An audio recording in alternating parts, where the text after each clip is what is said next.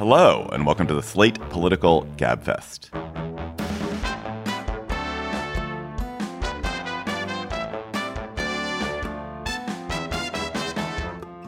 February 9th, 2023, the Biden Gets Frisky edition. I'm David Plotz of CityCast in Washington, D.C. I'm joined from New Haven, I think, no, maybe still California, by Emily Bazelon of the New York Times Magazine and Yale University Law School, where it is hella early. Hello, Emily.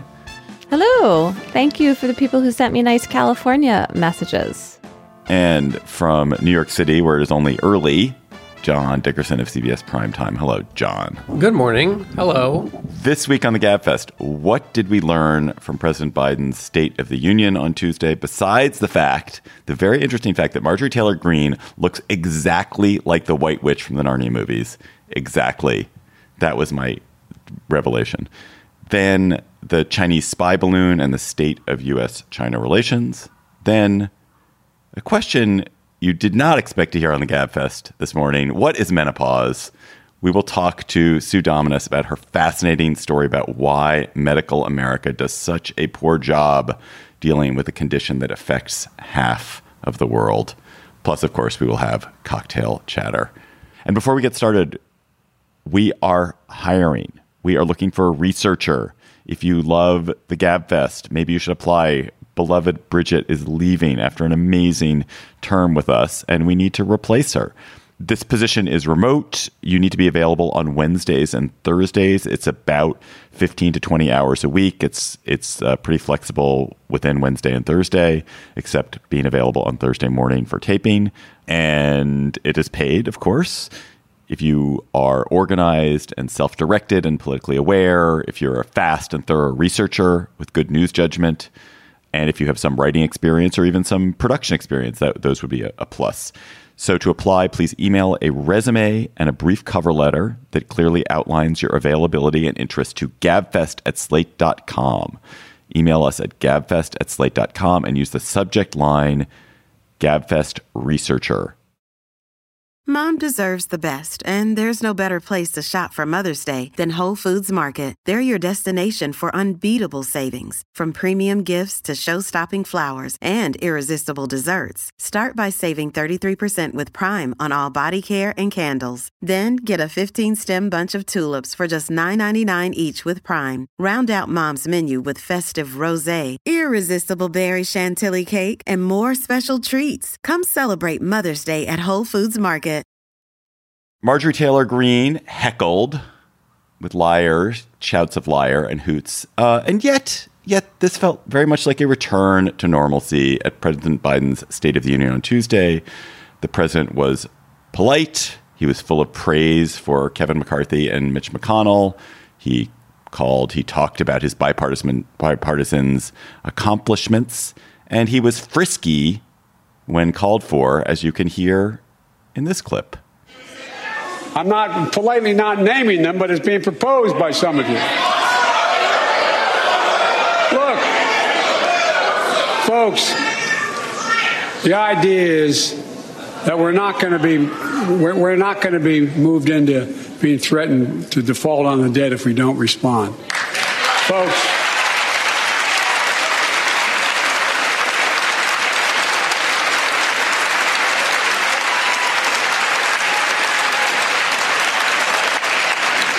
So, folks, as we all apparently agree, Social Security and Medicare is off the off the books now. Right? They're not to be stopped. All right, John, if you were running Biden's reelection campaign, would this speech have heartened you or discouraged you? Well, if I were running his reelection campaign, um, I would have to probably figure out what the FEC regulations would be for the in kind contribution that Marjorie Taylor Greene gave his reelection campaign.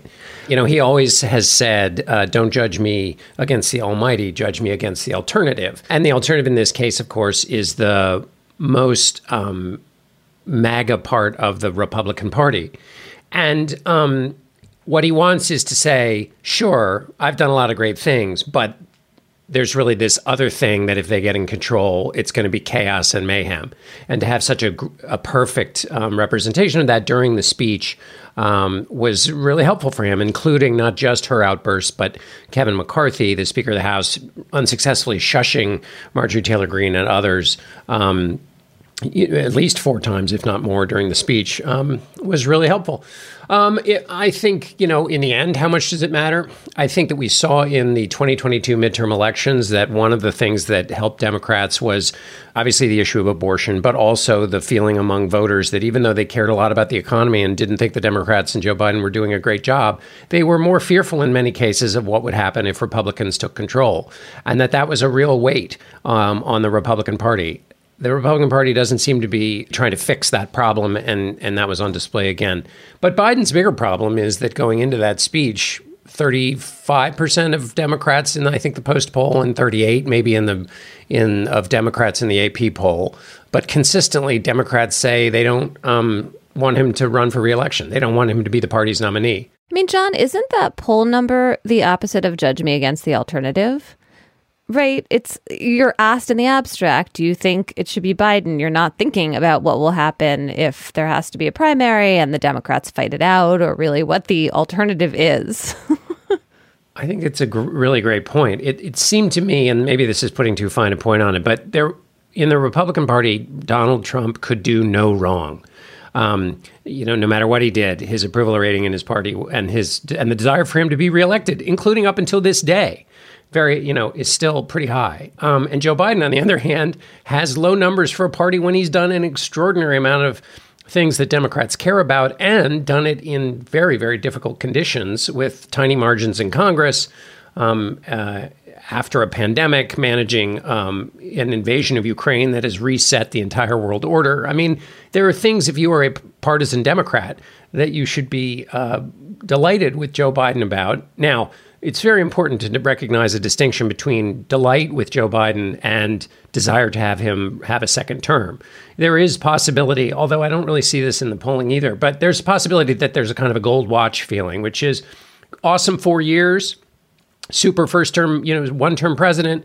Um, thank you for your faithful service. Let's get another in there. Right, because you don't have to think about who else, who's next in the faithful service. No, well, you kind of do in some sense because she was well, sitting right behind him, the person who was the most likely next. And that's, I think that's the problem. I think the problem with the gold watch is that there's a feeling among Democrats, which we can talk about for a second, may or may not be fair, that the new person who could become a senior manager here at, at a White House Corp, um, Kamala Harris, maybe isn't the right person for the job and and so you got to you got to keep the old guy on a little bit longer and it there was this New York Times piece this this week that we talked about um, just about her failure to find her place.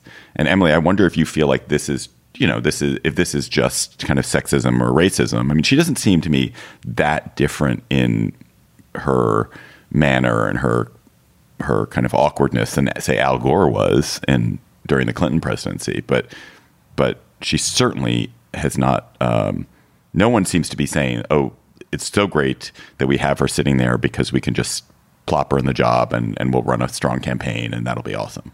It's true that Al Gore was awkward. He also didn't become president. So there's that. Uh, I think that there is racism and sexism that's threaded into some of the responses to Kamala Harris, and that's inevitable. It's really hard to tell how much that's what's happening. Certainly, um, she has had some missteps. I feel like that's the proper pundit word to say. I don't think it is only racism and sexism. I mean, the most devastating thing in that New York Times piece, which was not helpful to her, was that the reporter said that people who the Harris folks asked them to call for positive quotes also do not want her to be president, whether they said so on the record or not.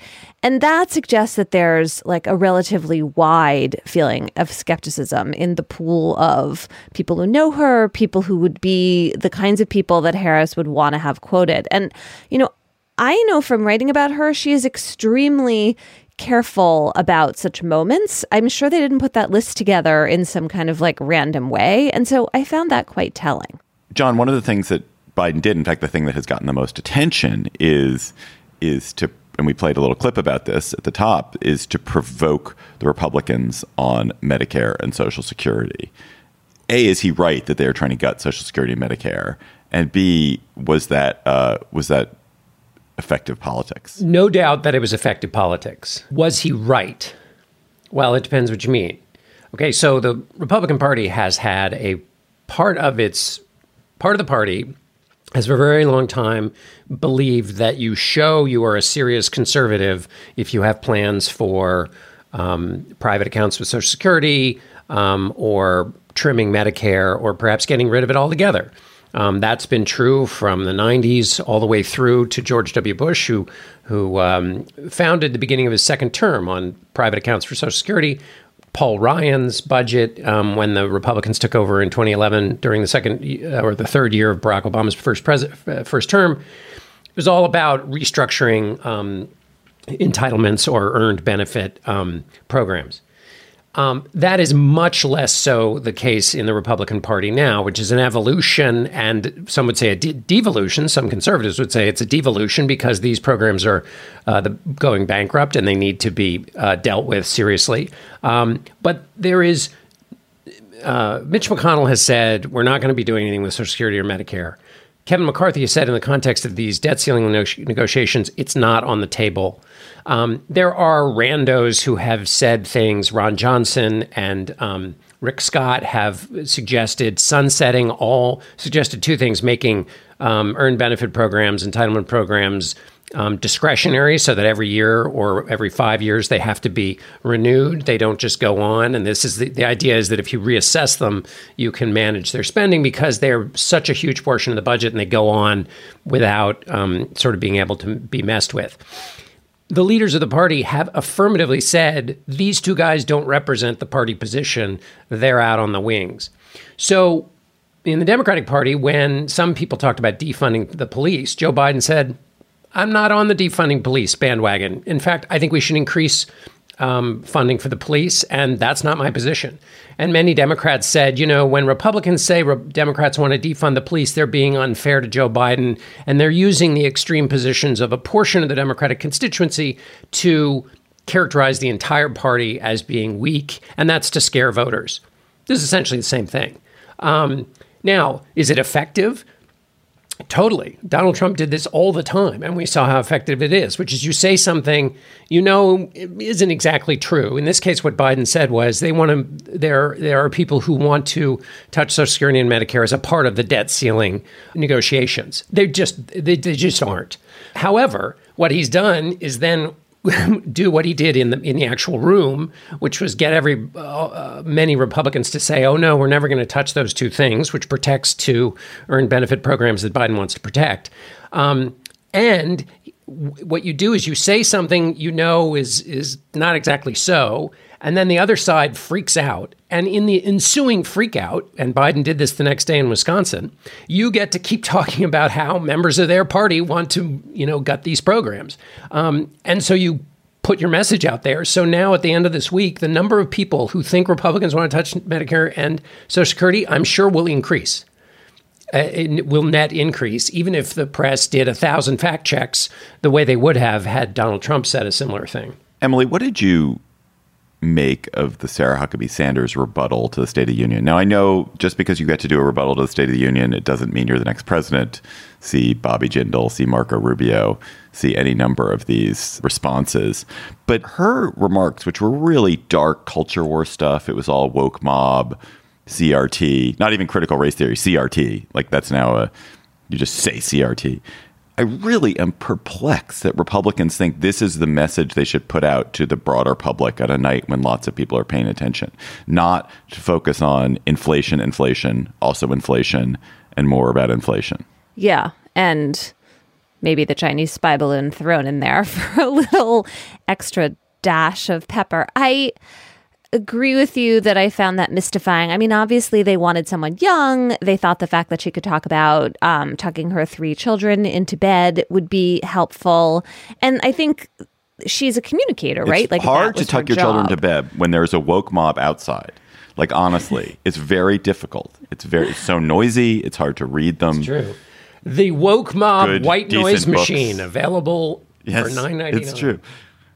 You're right. You don't even have to be. yeah, it's true. I've been watching The Last of Us, so that idea of a mob outside is feeling very present to me right now. Yes, I agree with you. That makes things hard. And yet, Sarah Huckabee Sanders soldiers on.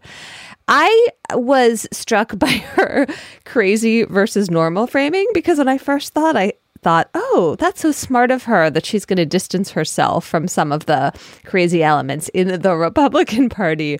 Oh no, how naive. I like the idea that I even had that notion for one half second.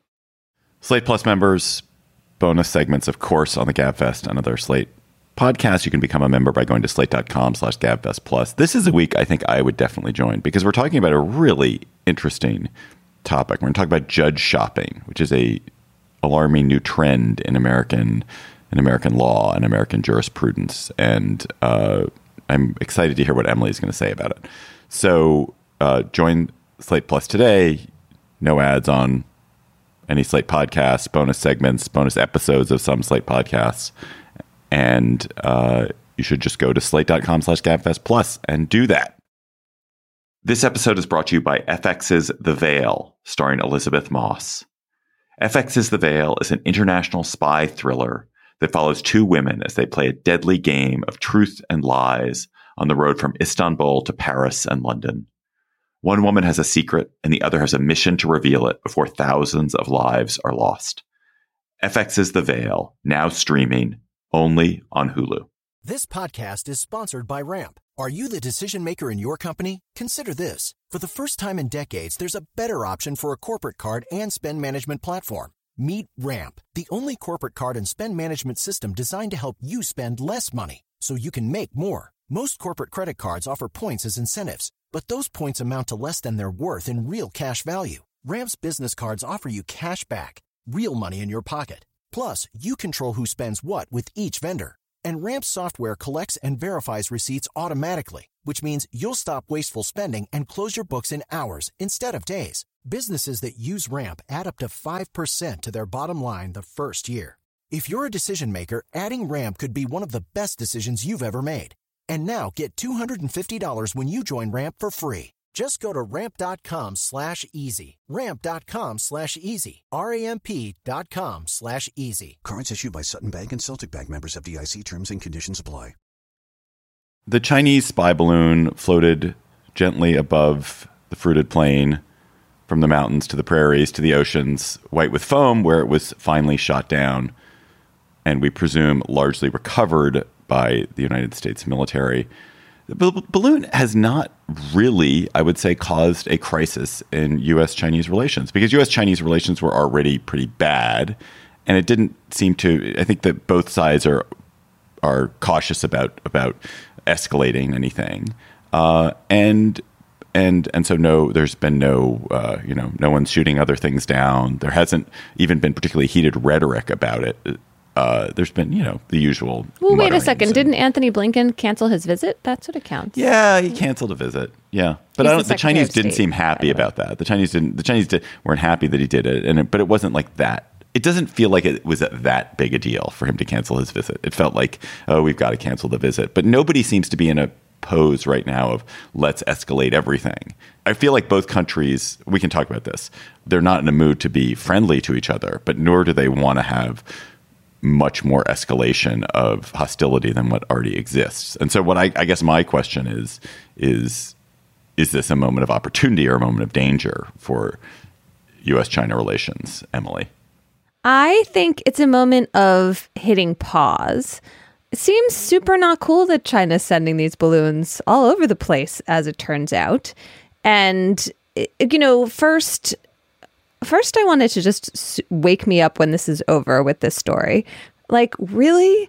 Partly, I think just the word balloon is confounding in the whole thing because it makes it seem like some object or the boy with the French balloon in Paris, like fairly benign, and um, some just like sort of white um, drifty thing. But then, of course, you find out that it is better at hanging around and potentially spying on facilities than something higher up in the sky that you would assume they would be using because it's closer and it goes more slowly. And that actually, it seems pretty sinister that these balloons are floating around in our airspace, the airspace of other countries, including Japan and India.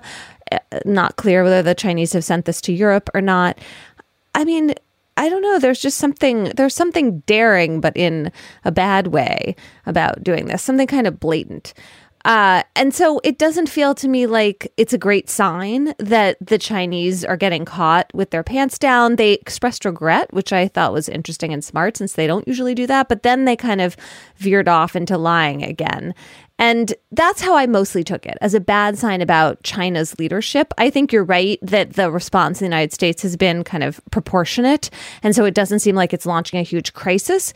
But I also wonder about this as um, really like what China's. I mean, were they just doing this because they were getting away with it for a few years and they thought it wasn't going to be detected? Well, it sounds like from the reporting in the Times today, this program has been going on for several years. Uh, but it also seems to be uh, it's being done by an arm of the Chinese military that's kind of it's, it's, it seems to have a lot of latitude. Maybe isn't checking with the Home Office every time they launch a balloon. Right, but what's up with that? Like that's your military. They're supposed to be checking in with the Home Office. I don't know. I mean, don't you think that the U.S. military and like the NSA and and our spy agencies are doing things that they don't? Not every time they do something do they they call Biden at home and be like, "Oh, by the way, you know, we figured out a way to make all Iranian computers speak Arabic instead of Farsi"? I mean, like, I doubt they every I doubt every single message, every single act of, of espionage is test checked, and probably they've been doing this repeatedly, and it just happened. This one just happened to be timed in a way, and they happened to be caught. It is kind of incredible that they it's taken so long to get them caught.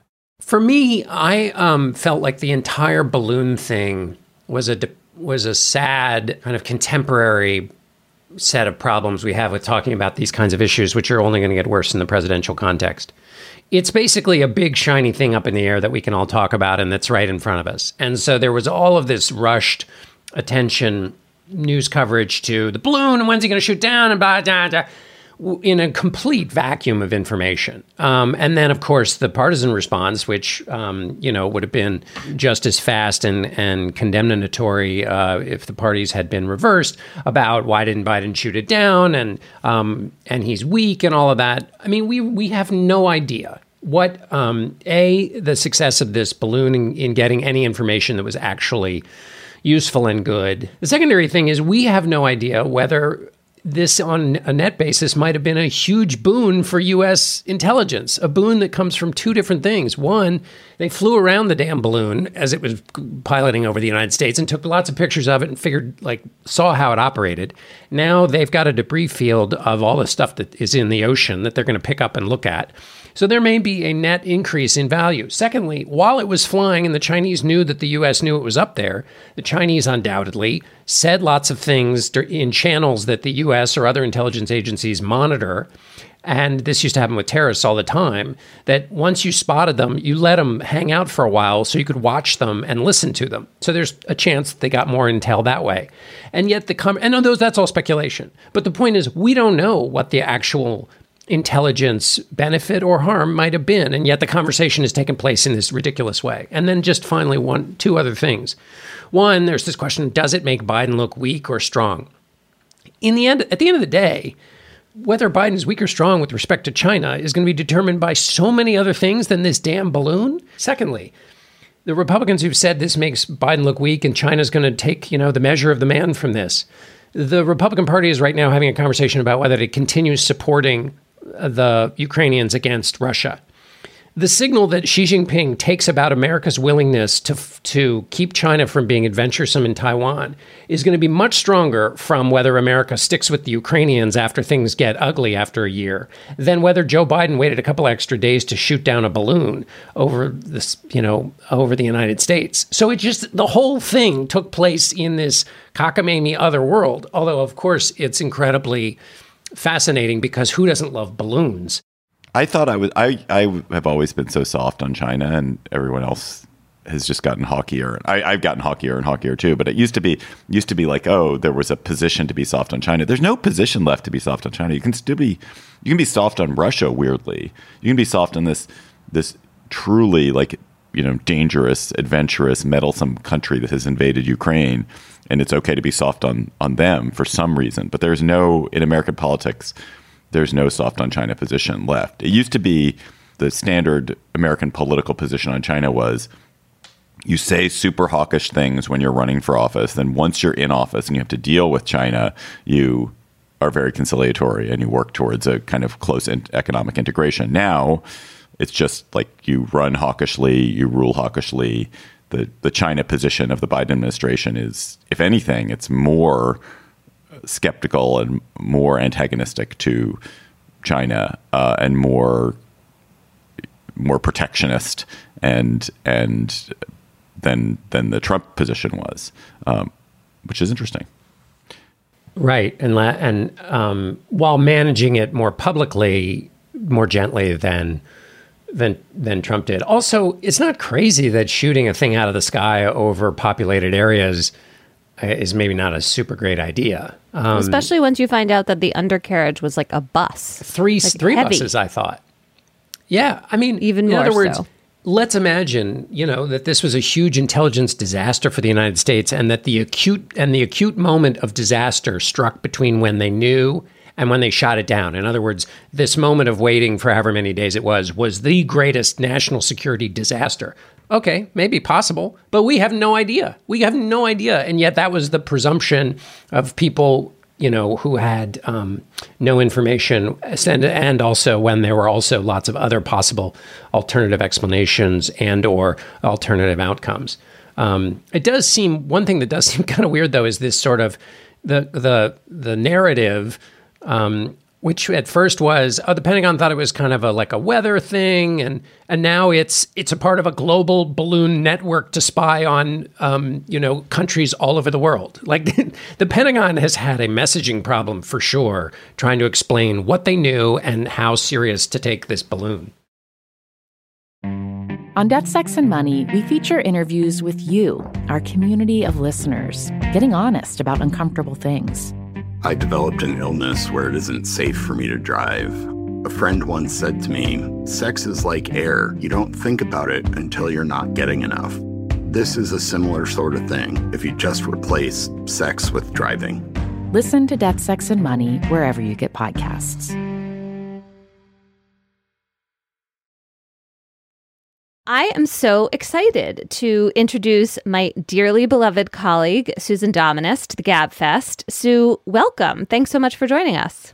It is a delight to be here. You are here because you have written an excellent story for the New York Times Magazine called We Have Been Misled About Menopause. I have been listening to you talk about this story for many months as you dug into all the research. I have learned a ton, both from talking to you, but really just from reading the story where all of your knowledge and wisdom appears.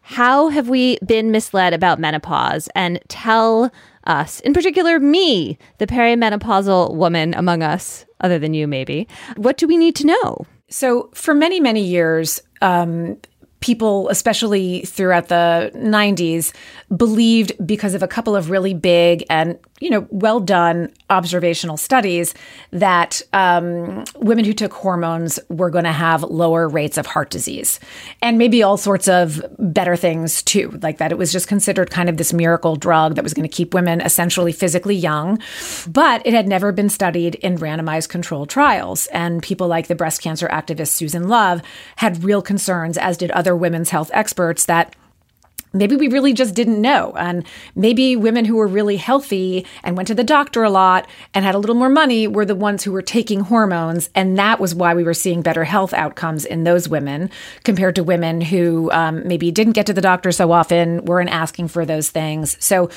there was a big movement and a lot of testifying before Congress to say we need to do a long term randomized control trial not only were women not even included in trials for a very long time, um, because actually there was a fear that hormones were going to like confound the research, but there had never been any kind of long, extensive trial that just studied women. When Bernadine Healy became the first female um, president of the National Institutes of Health, this was one of her big initiatives. And by the way, she definitely was camp. Estrogen is going to make us all healthier. You know, she absolutely believed it, but and she wrote about it and she advocated for it. She was, a, I think, a, an expert in cardiovascular disease. But she was smart enough to recognize that we needed to do the trial. So they started this trial, and the question was in postmenopausal women, are we going to find that taking hormones um, makes women healthier, specifically that they'll have fewer, that they'll have less coronary heart disease? And after the study was supposed to last um, many years, but they stopped it after five, um, which was that that alone was a big deal. They stopped the study and they held a huge press conference and they said you know, stop the presses, not only are hormones um, not going to be protective against coronary heart disease, but we're also finding in the women in this arm of the study, which was women who had uteruses and took estrogen and progestin, which was a synthetic progesterone. We have found in these women an elevated risk of coronary heart disease, but also uh, a 26% increased risk of breast cancer. Um, and that was very, very, very big news and not what was expected. And I think the fact that they stopped the study made a lot of women think, and therefore you have to stop taking hormones. Now, in the actual press conference, one of the lead researchers said, you know, for the individual woman, this risk is not is not very big at all. Um, across a population, it, it is very meaningful. And then what basically happened was a series of um, headlines and interviews. I mean, the press bears some responsibility for this, but you know, people went on talk shows and said, yes, there's a 26% increased risk of breast cancer and a 50% incu- increased risk of, um, I believe it was clot, and um, but also increased risk of stroke not so much emphasis on the fact that there was decreased risk of um, fracture, but I, I think there's a general sense that it was hard for people to understand what a 26% increase risk means for a woman who is herself between 50 and 60, pretty healthy, very low risk.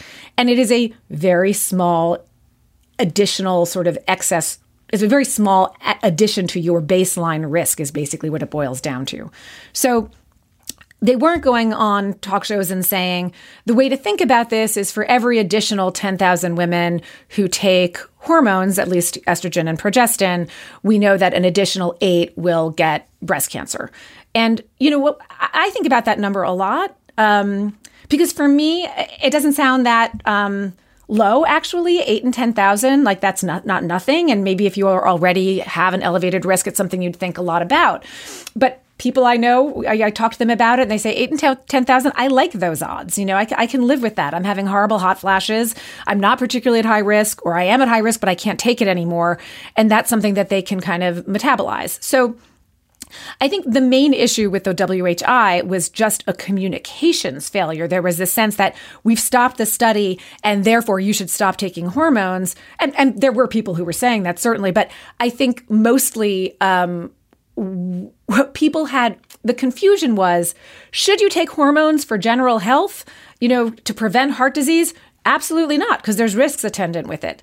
That's different from saying if you're suffering menopausal symptoms and you're really miserable and you're really uncomfortable, or you're not even that comfortable, but you're comfortable with this amount of risk, you can stay on your hormones. So after this big press conference, people basically started uh, just, you know, the number of prescriptions dropped precipitously. People were flushing them, them down the toilet. Like OBGYN's phones were ringing off the hook. Women were in a panic. Um, I think some doctors really felt guilty because they had been prescribing this to women who were 60, 70, who'd never been on hormones before, and they were telling them it was going to make them better. Now, if you're over 60, your baseline risk for some of these diseases is higher than somebody in her 50s. And so those risks, you know, maybe are a little more meaningful also. So there's a lot of confusion. Um, it's hard, it's very hard to explain risk to people in a, in a doctor's appointment. Um, and uh, yeah, so it, it, basically the number of women um, using hormones just dropped dramatically over the course of many, many years. It kept going down over the course of many years until about 2010, 2011, we know. And then you know, I, I, I think probably numbers picked up at, at a certain point, but the best data we have goes back pretty far. This is a piece about sort of the uh, suffering and and annoyances and, and indignities of of menopause and perimenopause. W- what is it that the hormonal treatment was doing uh, to help women? Like, ha- what is it that they were suffering from that they wanted this, and what is it that it it did to allay their suffering?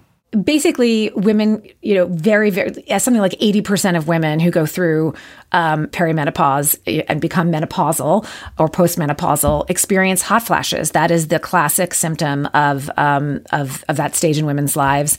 And they also experience night fl- uh, sorry night sweats which is you know in addition to being extremely uncomfortable um, interrupts your sleep. There's all sorts of other perimenopausal symptoms. I mean they they there i could go on and on for quite a while actually. I mean some women women experience a strange burning sensation in their mouth. A lot of women talk about like so much dryness in their body that their their nails become brittle, their hair becomes brittle. Um, certainly, mood disorders. Some women have um, more severe symptoms of depression during this period of time.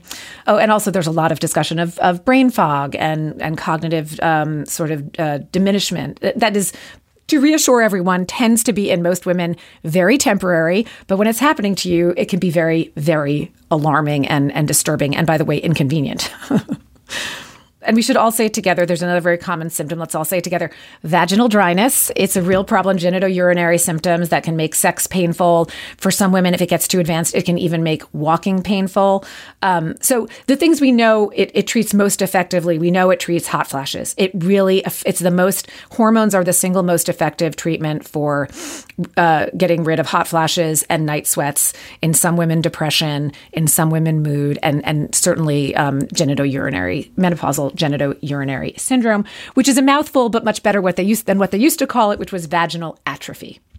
So, Sue, you have a, a really, really useful paragraph that gets at the kind of menopausal bl- or perimenopausal blindness that takes place in the culture. And when you said, you know, imagine if this were happening to men, and then you list the p- pretty common um, symptoms of or uh, things that women go through in perimenopause as a way of focusing the mind of readers who immediately recognize that the entire world would reorient itself towards fixing this this issue. And beyond David's point about what hormone therapy helps, I wondered if you could give me your thoughts about two things. One, the stuff that gets um, written down to other things that, in fact, is probably the depression and life changes that are a result of perimenopause. For example, empty nest syndrome. Well, that kind of tends to hit your kids go off to college, in some cases, a lot of times when women are going through perimenopause. So uh, a woman might think, oh man, I'm really, you know, being affected by their leaving the house. Actually, you're being affected by the depressive symptoms that are uh, consistent with perimenopause, and it gets misdiagnosed. The same thing also felt true about heart disease. Um, that that changes that are going on get written down to heart disease in women and not identified to this, how much better we would be about treating not just with hormone therapy, but you know, marriages and counseling, um, you know, psychotherapy that would be helpful if this was a part of our conversation about the evolution of women's lives. You know, it's really interesting because I, I will say this, so the issue of depression is complicated, I think, because if I'm a gynecologist and a woman comes to me and she's not having hot flashes and she's not having night sweats and she says to me, I'm incredibly depressed, um, and my medication's not working right now the way it used to all these years you know, because if she's, you know, sort of close to, um, you know, if she's in her early 50s, let's say, the risk of, of taking the hormone, um, the hormones might be fairly low. And so you could say, well, let's, let's try it. Let's try this and see if it helps over the next, over the course of the next two or three months, if you see an alleviation in your symptoms. But I think a gynecologist might also think, this woman also needs to be evaluated, you know, by a psychiatrist because it's actually, you know, I think sometimes women do have a, a, a, gut feeling, but we don't really know what the cause of it is. And if you don't refer to a psychiatrist and you do just give her, um, say, like, let's try hormones and see how you do, and this woman has some kind of major, you know, um, serious psychiatric episode, you, you haven't maybe done your due diligence. So it, I will, I think it should be part of the conversation. I mean, I guess I do feel like it's my hope from this article that people like neurologists, if a woman comes to a neurologist now and says, um, I'm experiencing tremendous brain fog, um, I, I, I, that at least will say, like, let me ask you a question. Are you also having hot flashes and night sweats?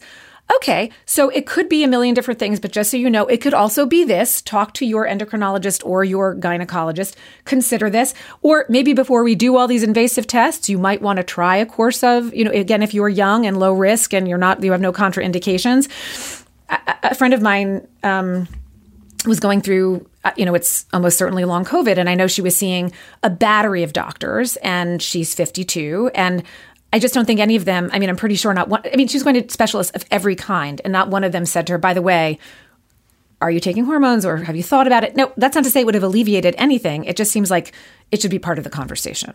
Sue, you're laying out a good sense of, you know, being much more conscious of this in the culture making room for talking about it and the symptoms and I think feeling less embarrassed about it.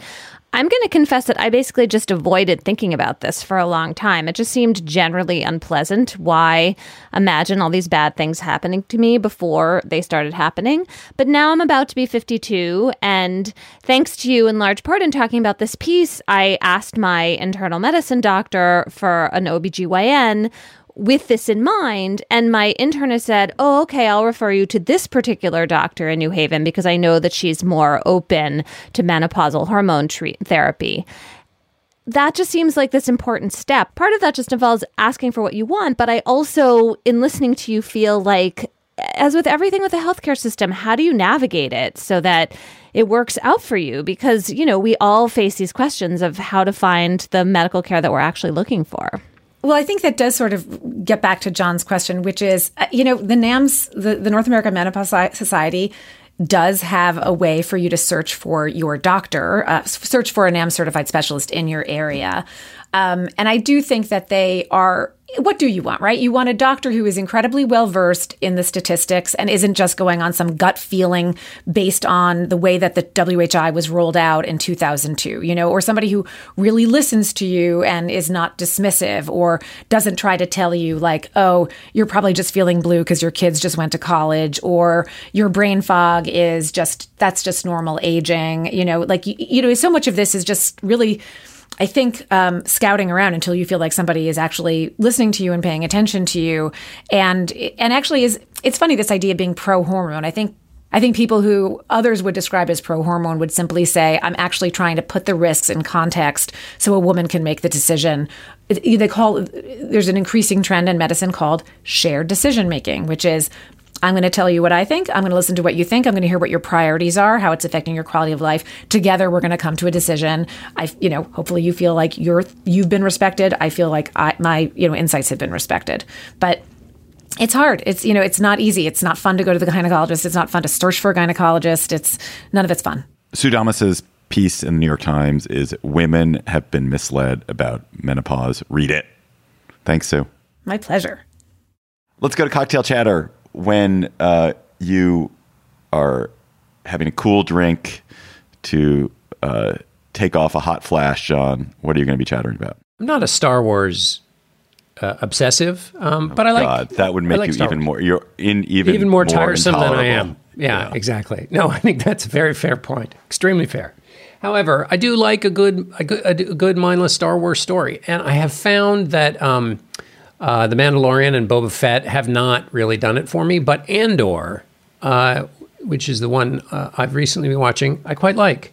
And so I would recommend anybody who lives in that kind of space of, of being easily susceptible to a Star Wars story, but still requiring good storytelling, um, uh, plots that aren't obsessed with constant side quests. Um, and uh, so, anyway, that's the first thing. The other is um, a website called I guess Kialo, K I A L O dot com. Kialo is basically what I have wanted in life for a very long time. It's essentially a Wikipedia for debate. So, um, one of the questions on, on Kialo at the moment, if that's indeed how you pronounce it, is Is the United States a good country to live in? There are then a series of pro and con propositions about this idea. Um, all of which have to be voted on by the community and supported by data. Now, there are flaws as there are in the fumbling progress of human reason in any way, but it is a very useful process for kind of being programmatic in thinking about some political issues. In particular, there's another one on whether um, Barack Obama, you know, was a successful president or not. And this Kialo has a really um, useful system for thinking through these things, pretty well sourced. It's got a community feel, and everybody seems to be sort of at least at first blush, acting in, in you know what we used to have called uh, good faith in these kinds of debates. So check it out. Emily, what's your chatter? I am recommending a post that one of my kids sent me from the Afghanistan Analysts Network. It's by Sabawoon Samim. And this author uh, interviewed five members of the Taliban who are in Kabul. It's like about, you know, normal normal life as a Taliban fighter who has been eff- effectively repurposed. You had to move to the big city. There are women around who might not be wearing, you know, full coverings from head to toe. There's a lot of complaining about return to work policies in this post. You have to show up at the office from like 8 a.m. to 4 p.m. as opposed to living a freer life. That's a big pain, it turns out. And it was just really honestly fascinating. Here is one of my favorite quotes I sometimes miss the jihad life for all the good things it had. Similarly, in the beginning, I learned for the village, but I've now become accustomed to my new circumstances. In our ministry, there's little work for me to do. Therefore, I spend most of my time on Twitter. We're connected to speedy Wi Fi and internet. Many mujahideen, including me, are addicted to the internet, especially Twitter. I recommend. Keep reading. oh man. Thank you, Afghanistan Analyst Network. I mean, honestly, it's fascinating. My chatter. First, uh, I, I, need to do some self promoting chatter, uh, but for your benefit, dear listeners. A few months ago, we did a live CityCast DC uh, taping at Politics and Prose at Union Market. It was a huge, great, good, fun time. There were lots of GabFest listeners there. And we're doing it again on Wednesday, March 1st. CityCast DC, our daily podcast about DC, is going to be live at Politics and Prose at Union Market at 6.30. It's free. I will be there along with our host Mike Schaffer, Dan Reed, the Washington Post, Lori Aratani, and it's going to be so fun. We had it's a great taping. We'll talk about new books. We'll talk about DC transportation issues, and I would love to see you there. So come to CityCast DC live on Wednesday, March first there are uh, we'll, we'll put a link to the eventbrite in the show notes or email me davidplotz at gmail.com or just show up honestly. You can just show up. So come then. Also another quick citycast thing is that we are hiring two positions account executives people who are going to sell sponsorships and ads for citycast one is in denver and one is in dc it's an amazing job. You get to help local businesses and organizations get their message out work with me. Great team. If you do it well you will make a lot of money and if you like selling media, no podcasting, no newsletters, um, come work with us. So go to citycast.fm slash jobs or email me. All right, my actual chatter is uh, I was at my mother's house, as one is, and one's mother, of course, has books. One's mother is often trying to dispose of books or fob books off on you. And at I was my mother had a box of books that she was going to do something with, and it had uh, at the top of it was a book turned upside down, so I could see I could see the the the blurb on the back, the book description on the back, and it was so exciting that I was just wanted to read it to you. So it's a it's a book called The Brothers Ashkenazi, which turns out to be by Israel Joshua Singer, who is Isaac Bashevis Singer's brother, and it was also a very very successful novelist. And it's a novel that was written in 1934 uh, and it was a, a, huge bestseller. It was like at the top of the bestseller list, along with Gone with the Wind. And here is the the back cover of the Brothers Ashkenazi. Out of the ghetto. This is all caps, by the way. Out of the ghetto into the world of the stranger. They were the brothers Ashkenazi, twins as unlike as day and night. Max, cunning, brilliant, who cast off his Hasidic robes to build a textile empire as the self-anointed king of Lodz. Jakob, whose passions drove him out of the shtetl into the arms of wealth, luxury, and sensuality, but never close enough to the woman they both loved, Dinale, who wanted to be called Diana and had a husband she couldn't abide, a man who had everything but the respect of the only woman he ever desired.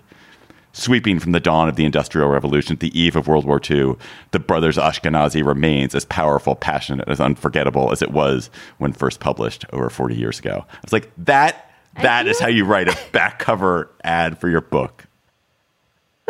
I feel you are mocking our shared cultural heritage. I'm not mocking it. I'm just like, I am so loving, Reveling loving in the, it. the kind of uh, heightened emotion here. I I picked it up. Uh, Maybe I'll you read should. it. It. reminds me of Leon Uris, the author of Exodus and Mila 18 and lots of other novels of swashbuckling Jews and Yeah, swashbuckling Jews. That that that is that is total swashbuckling Jew language. There, that is you can just see the chest hair on that guy. These the brothers Ashkenazi's chest hair spilling out fulsomely everywhere. Listeners, you have sent chatter to us. Please uh, continue to do that. Continue to do that. You can email them to us at gabfest at slate.com or you can tweet them to us at, at slategabfest. We have gotten a lot of good ones, as always. This week's chatter is from Ryan Clements. I would like to recommend the Outlaw Ocean podcast based on Ian Urbina's award winning book and reporting from a few years ago. It is, at the risk of hyperbole, essential listening for humanity. This is a fascinating and truly frightening account of the relentless exploitation of our oceans and the various forms of life, including our own, that depend on them. Kind of a canary in the coal mine for our collective consciousness a record of what is actually happening beyond our terrestrial existence and most certainly our laws.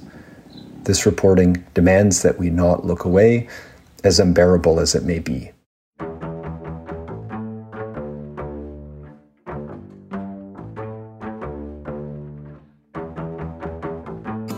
That's our show for today. The Gabfest is produced by Shana Roth and this week by Tori Dominguez, too. Our researcher is Bridget Dunlap. Our theme music is by They Might Be Giants. Ben Richmond is Senior Director for Podcast Operations. Alicia Montgomery is the VP of Audio for Slate. Please follow us on Twitter at, at and tweet chatter to us there or email it to us at gabfest at slate.com. For Emily Bazelon and John Dickerson, I'm David Plotz. Thanks for listening. We'll talk to you next week. Hello, Slate Plus. How are you? Amazing, kind of scary article by Stephen Vladeck. Uh, it was in the in the Times. Was it in the Times? In the Times, New York Times. Um, so about judge shopping. Emily, just tell us the the introduce us to the premise of this article, which was fascinating. Yeah, so this is an op ed by uh, Steve Vladeck, and he is talking about the success with which, particularly uh, Greg Abbott, the uh, governor of Texas, has been pinpointing lawsuits to particular judges in Texas. So you may, if you're a kind of legal nerd ish, be familiar with the idea of forum shopping. And that's when plaintiffs in lawsuits look for a particular part of the country or a particular court that they think is going to be sympathetic to their cause.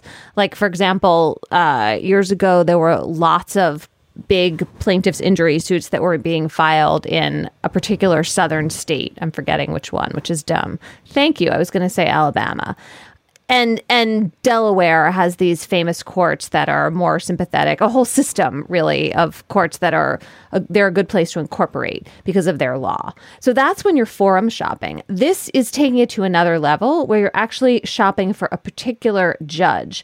And what's happening in Texas I'll retake the Abbott part in a second. What's happening in Texas is that Ken Paxton, who's Texas Attorney General, is filing tons of lawsuits knowing that he has a 100% chance, as Steve Vladeck says, of having the case assigned to Judge Matthew Kacsmaryk.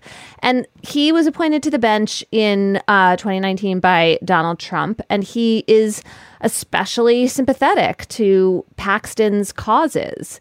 And we're talking about these major challenges to things like the student loan debt relief program and the HHS rules after Dobbs for access to abortion medication. So you line up your super sympathetic judge, and then you have at this big federal policy and you hope for a nationwide injunction. Steve explains that the reason that uh, Texas can pinpoint this judge is this odd configuration in Texas where instead of having a federal district court that has different judges in it, so that at least you would know that you had like a one in two or a one in four chance or a bigger number, it's actually all this particular judge in this district. And so once you file the papers there, you know you're going to get him. There's another judge, Judge Tipton in Texas, who's been very sympathetic to the conservative attacks on Biden's immigration policies. Uh, he gets pinpointed. And Steve is basically arguing that this is a form of constitutional hardball. Perfectly legal, but like messed up. Should not be that you can just sort of pick your judge, get the answer you want, and then cause, uh, you know, significant chaos in the federal government. Like maybe you should win on the merits, but that this is a kind of loaded way to try to start the whole process. That was just a snippet from our Slate Plus conversation. If you want to hear the whole conversation, go to slate.com slash gabfest plus to become a member today. Judy was boring. Hello. Then Judy discovered chumbacasino.com. It's my little escape. Now Judy's the life of the party. Oh, baby, Mama's bringing home the bacon. Whoa. Take it easy, Judy. The Chumba life is for everybody. So go to ChumbaCasino.com and play over 100 casino style games. Join today and play for free for your chance to redeem some serious prizes. ChumbaCasino.com. No purchase necessary. Void where prohibited by law. 18 plus terms and conditions apply. See website for details. Hi, this is Dahlia Lithwick, host of Slate's legal podcast, Amicus. If you're listening to this show, you might be interested in Amicus's live show that we're hosting in Washington, D.C. on Tuesday, May the 14th. My colleague, Mark Joseph Stern, and I will be talking to some amazing guests, including Sherrilyn Ifill and a sitting state Supreme Court justice all about how originalism, a relatively recently invented way of interpreting the Constitution, has taken over the Supreme Court and radically reshaped the law. It's been doctrinal rocket fuel for the conservative legal movement and facilitated the rolling back of abortion rights, the expansion of gun rights, and the obliteration of the separation of church and state. And as another wildly consequential Supreme Court term careers to its end, the court's originalists are on a tear. But there's something you can do about it, and we hope you'll join us in DC on May 14th to explore the possible pathways out of the current situation.